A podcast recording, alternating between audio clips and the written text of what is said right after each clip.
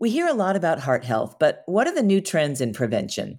Exercise, for starters. Today, we'll talk with leading cardiologist Dr. Michael Sills to find out more. Welcome to Heart Speak, the podcast from Baylor Scott and White Heart and Vascular Hospital, Dallas, Fort Worth, and Waxahachie, joint ownership with physicians. I'm your host, Maggie McKay. Joining me today is Dr. Michael Sills, cardiologist on the medical staff of Baylor Scott and White Heart and Vascular Hospital, Dallas, and Baylor University Medical Center, to talk with us about the importance of keeping a heart healthy lifestyle. Dr. Sills has a series of Heart Speak podcasts on how we approach heart healthy eating to maintain a heart healthy lifestyle. The first in the series is titled New Trends in Preventive Heart Health. The second podcast in the series focused on food, the latest in eating trends and nutritional insight from a cardiologist's perspective. The third in the series with Dr. Sills will focus on how exercise impacts the heart. We'll talk about the basics of the anatomy and the importance of keeping blood flowing. In addition, Dr. Sills, you'll touch on the importance of taking steps to reduce our stress levels. All of this information should help us lower our risk for heart disease. Welcome, Dr. Sills. We're so happy to have you back. Would you please introduce yourself? Thank you, Maggie. Delighted to. I'm Michael Sills. I'm a cardiologist at Baylor University Medical Center and the Heart Hospital with a specific interest in prevention. We spend a lot of time treating the manifestations of heart disease. One of the things that interests me is trying to help people find ways to avoid becoming one of our patients. We've heard that exercise is important for our heart's health, but from a physiological standpoint, help us understand the true why behind this. So it's very interesting. It's been a relatively recent observation that exercise makes a difference. And it starts back in the 1950s when in England, a couple of public companies noticed that as they were getting their patients involved in the public health service, the English healthcare system, that they noticed some discrepancies. First, the bus company noted that the bus drivers were much more likely to have a heart attack than the conductors. And they realized that those double decker buses gave the conductors a whole lot of exercise every day. And for the first time, someone asked, maybe exercise matters. So they did a comparable study for the post office and found that the phone operators were three to four times more likely to have a heart problem than the postman who is active. And all of a sudden, it became clear that a sedentary lifestyle carried a markedly increased risk of developing coronary artery disease and congestive heart failure. And alternatively, being active significantly reduced the risk of coronary artery disease. But the question that then came up and what we'll try and talk about today is how much exercise is good for you and try to dispel the notion or maybe necessarily clarify is too much exercise a bad thing for you? Wow. What does the American Heart Association and the ACC say? What are their recommendations on exercise? Well, it gets a little confusing, and some of it's because of context. People exercise for one of three reasons. They're either trying to maintain health and fitness, they're trying to rehabilitate from an injury or an illness, or they're trying to train for an event. And I think it gets a little confusing to look at all three of those scenarios and try to extrapolate what the ideal amount is. The 2008 Physical Activities Guideline committee report suggested 150 minutes per week of moderate intensity or 75 minutes per week of vigorous intensity. But it also is helpful to try understand what is moderate, what is vigorous. And so what's been very helpful is something called METs or metabolic equivalence. And that helps you understand what is considered moderate, what is considered vigorous, and then you could even intensify it a little bit further to look at met hours per week, which helps you understand not only just the minutes, but also the intensity of that and how it affects your cardiovascular benefits. What about if you want to start small? Is that a good way to go? Because you were saying there is such a thing as exercising too much, but just getting started, what are your tips for that? A few things. I think, first of all, you have to try to decide what am I trying to accomplish? Am I trying to improve my 5K time, or am I simply trying to reduce my risk of developing coronary artery disease? There was a really great study that was done here in Dallas at the Cooper Clinic where they looked at people who were just walking to see what kind of benefits that conferred over a longer period of time. It's over 15,000 people over a five year period. And what they found was walking, even relatively small amounts of walking and not sitting, had up to a four to five time reduction in the risk of what we call major adverse cardiac events. So, starting small, walking, even for brief periods of time, confers significant benefit. The converse is that when you look at people who are runners, 25% of runners will report an injury that limits their exertion for more than one day over a three month period. So there's pretty clear evidence that while you may get more cardiovascular benefit from running, you get a lot of benefit from walking and a lot less likelihood of injuries. Do you remember Jim Fixx, who wrote the book on running and then didn't die of a heart attack? So I've actually had the privilege of talking to Ken Cooper about Jim Fixx because I was always fascinated. So the story with Jim Fixx was at a relatively young age he was diagnosed with severe coronary artery disease. And Fixx was stubborn. And up until that point, if you had coronary disease, you were told basically sit still, don't do anything. And Fixx said, I don't think that makes sense to me. I'm going to start exercising and prove that I can feel better with exercise and maybe reduce my long term risk. And actually, Fixx was one of the first people to point out that you can have medical issues, coronary disease, and exercise. The problem is, Ken Cooper has told me that Fixx probably developed more coronary artery disease symptoms, what we call angina, and actually died while running because he was too stubborn to admit that he really needed something done. But Fixx really proved that you can prolong the interval for need for a bypass or these days a stent by exercising and that it's safe. But you have to at the same time be cognizant that when people get more symptomatic, they need to get something done. But Fixx is a real trailblazer for us. And what about sedentary lifestyle when you well, obviously that's not good, but is that equivalent to smoking? It's just about as bad. It's it's interesting. If you look, for example, standing more than 2 hours a day is associated with a 10% risk of all-cause mortality.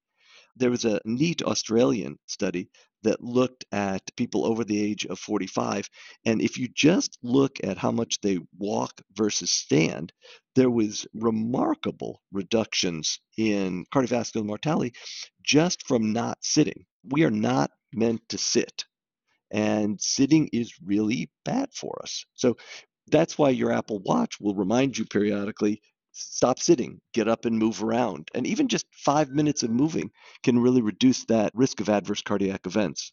Okay, now maybe this is obvious, but I don't know. Is it possible to reverse?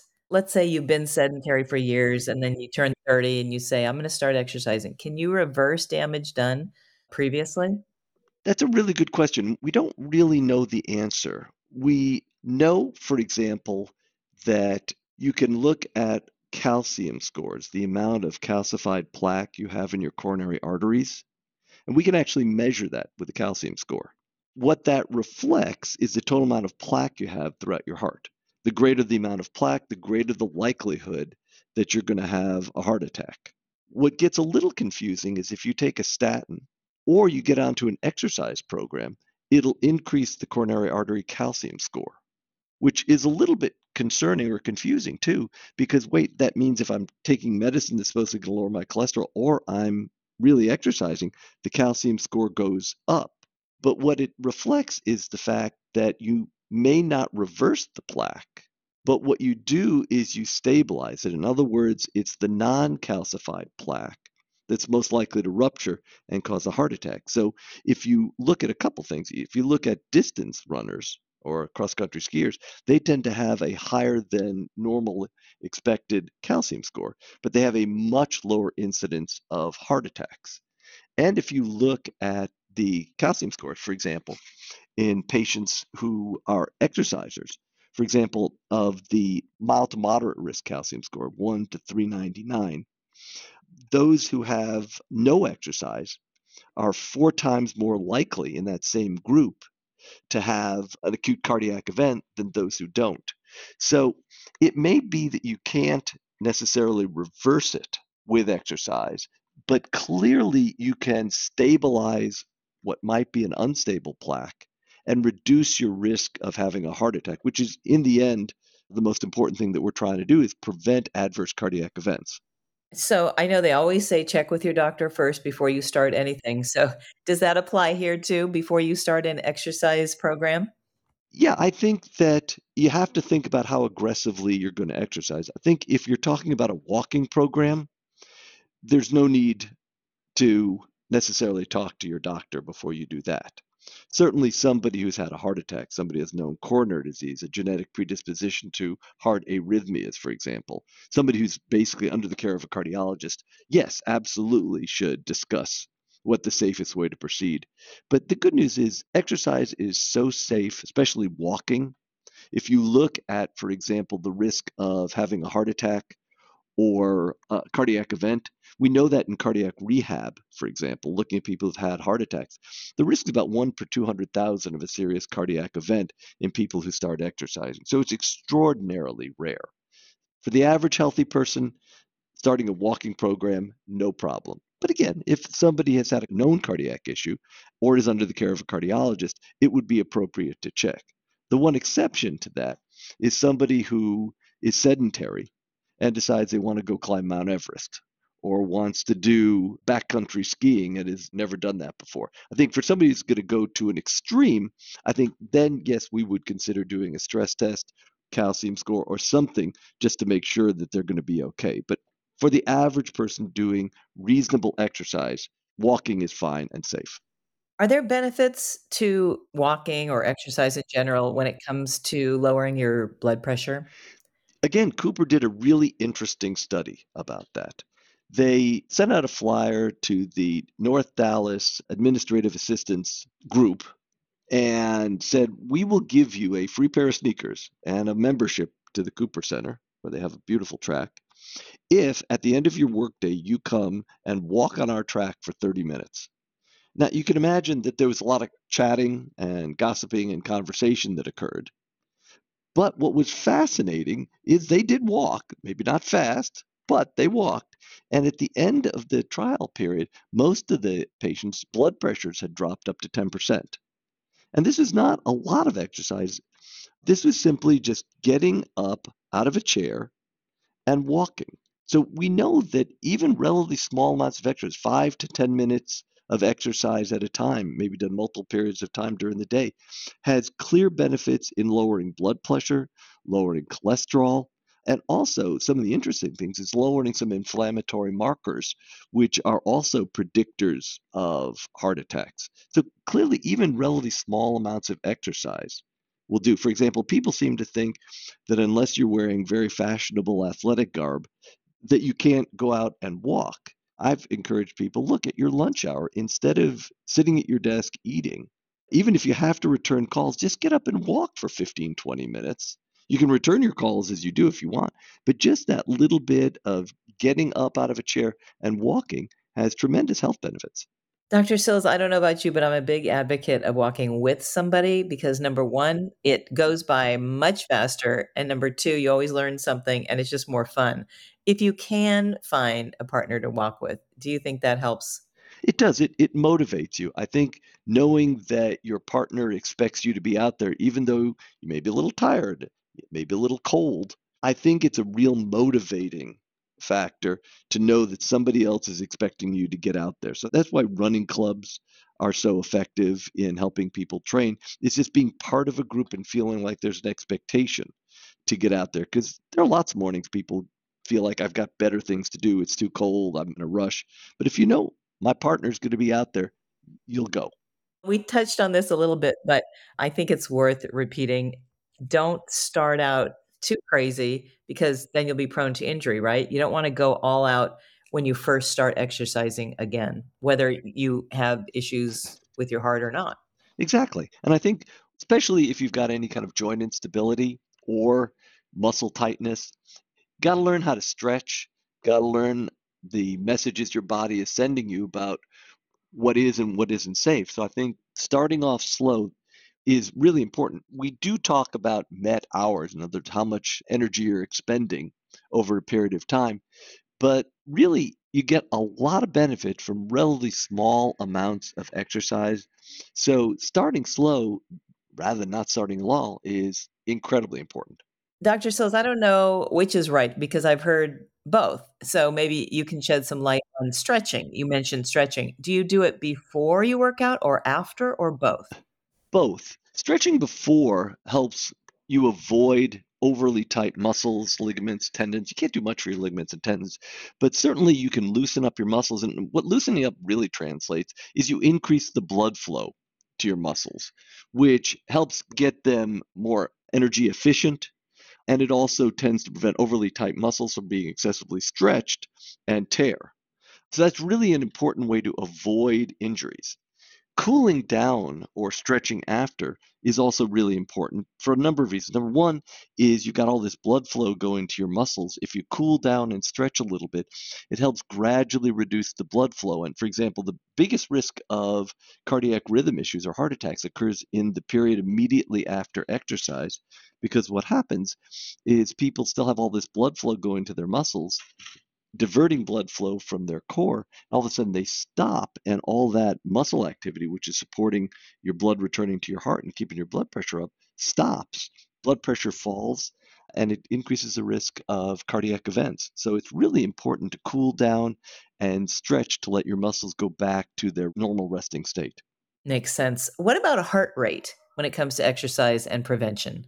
There's a lot of confusion as to what to do about heart rate. So it, it depends on what you're trying to accomplish. Sort of the easy rule of thumb is if you take 220 and then multiply that minus your age times 70%. So if you're, say, 60 years old, 220 minus 60 is 160. Most people would say train at around 70 to 80% of that. And that's where you will get ideal benefits. If, however, you're trying to improve yourself. If you're training for an event, you may want to go up closer to 90%. What we're looking at is your ability to efficiently use oxygen and blood sugar. Although it's not as accurate as physiologic stress testing, kind of the rule of thumb is that that 220 minus your age is about the limit that you should safely put yourself before your body becomes less efficient. So that's as a general rule, if you're just trying to maintain fitness, exercise between 70 and 80%. Again, if you're trying to rehab after a heart attack or an injury, you may not want to push that hard. In fact, we recommend not to.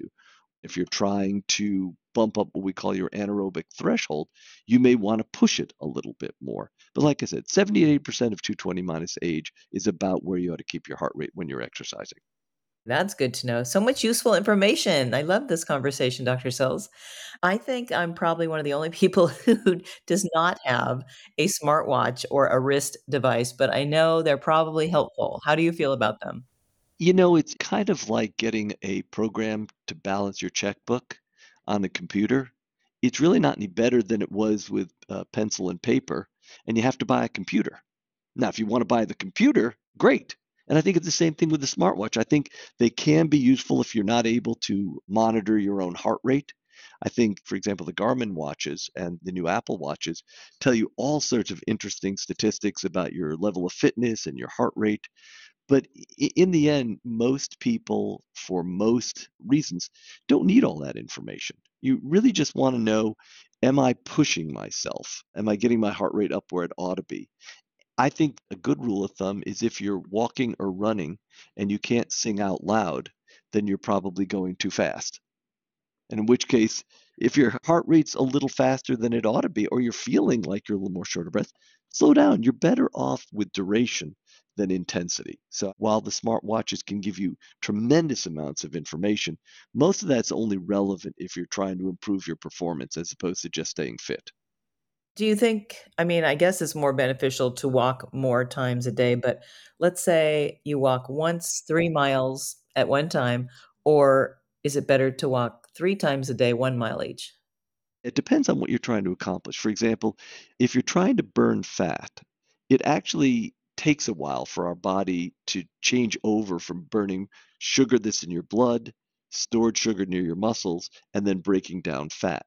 So if you're going to break down fat, you have to be active for at least 20 to 30 minutes. If, on the other hand, you're trying to achieve all the other benefits of lowering blood pressure, cholesterol, inflammatory markers, strengthening joints, avoiding osteoporosis, that's actually more about activity. So, for example, if somebody walks that same 30 minutes but five times a day, you're going to achieve all that benefit. You may not burn as much fat, but again, if you're simply trying to get a level of fitness and health, it's fine whether you want to do short bouts or longer bouts.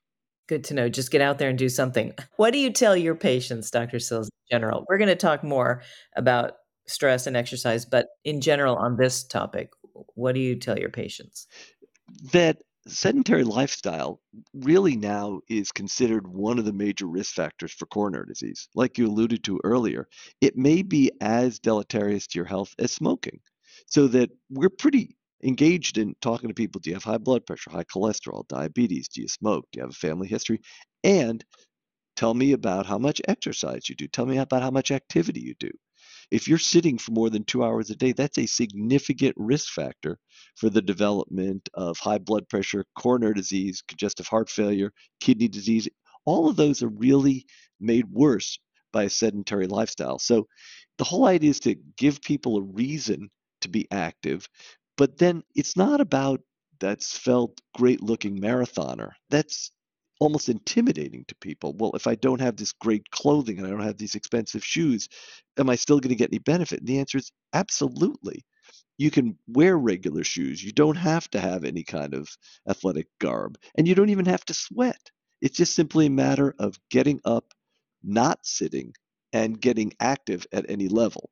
Once people cross that threshold and they feel like they can walk then you start talking about, well, let's talk about your goals of what you want to accomplish. Do you want to get more fit? Do you want to lose weight? Do you want to lower your blood pressure? Do you want to lower your blood sugar? Let's then talk. But the first step is just getting people out of the chair and moving. Dr. Sills, we've heard that exercise can help people reduce stress. And I've also read that there's research that's proven prolonged stress is harmful to our hearts. Can you tell us more about that? There's a couple of things we've looked at to try and address what we know by observation that people who exercise tend to sleep better, have less stress. What does that mean? So they've looked at adrenaline levels and inflammatory markers. We all exist with a certain amount of adrenaline in our blood. That's what our body uses to help keep our blood pressure where it is, where get our heart rate where it needs to be, and lots of other bodily functions. We also have hormones in our body that slow everything down, and we exist in a balance. If you are chronically stressed or sleep deprived or don't exercise, your adrenaline level tends to be higher. People tend to have a higher resting heart rate. They tend to have a more interrupted sleep. They tend to have higher blood sugars, higher blood pressure. We know that chronic stress is debilitating, but these are actual manifestations. In looking at some of those studies where they've asked people just to do really minimal exercise and looking at adrenaline levels, it turns out adrenaline levels drop with exercise.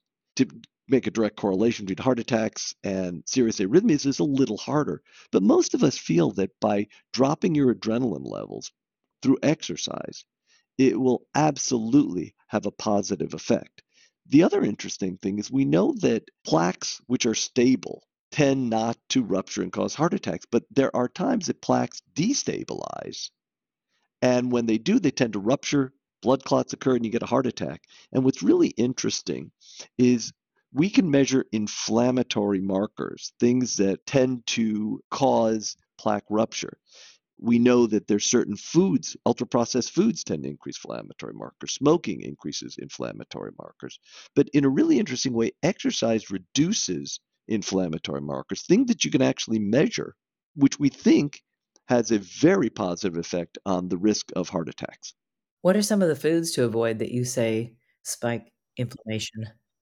We know that ultra processed foods are really deleterious to our health, and that is food that has been modified in a way to make it more palatable. And we know that, for example, overly salted foods, overly sugared foods, foods that are heavily involved with monounsaturated fats, we, we know those are all bad for you. We know from looking at blue spots we know from looking at areas in the world where Mediterranean type lifestyles occur that these people have a much lower incidence of coronary artery disease and cardiac events.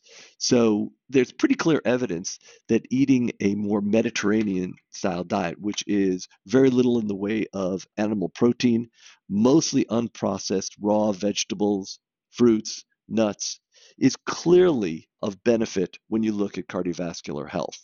So that's a good diet to emulate. But blue spots, as we've talked about before, are fascinating. These people live longer, they have fewer cardiac events, and they just seem to have an overall better health than people who eat more of the ultra processed diets.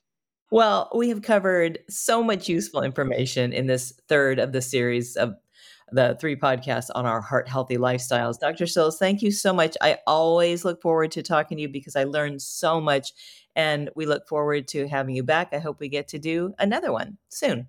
We're going to talk more about inflammation and the biochemistry of just what you're talking about. What is behind ultra processed foods? What is behind the Mediterranean lifestyle that seems to so positively affect things? So that'll be coming next. Oh, that's awesome. I can't wait for that. Thank you again. My pleasure, Maggie. Thank you for talking with me. That's Dr. Michael Sills, a cardiologist on the medical staff of Baylor Scott and White Heart and Vascular Hospital, Dallas, and Baylor University Medical Center. To find a cardiologist, please call 1 844 600 2342. That's 1 844 600 2342. Or visit bswhealth.com slash heart DFW. Thanks for listening to Heartspeak, the podcast from Baylor Scott and White Heart and Vascular Hospital in Dallas, Fort Worth, and Waxahachie. I'm Maggie McKay. If you found this podcast helpful, please share it on your social channels and be sure to check out our entire podcast library for topics of interest to you. Baylor Scott and White Heart and Vascular Hospital, Dallas Fort Worth, and Waxahachie, joint ownership with physicians.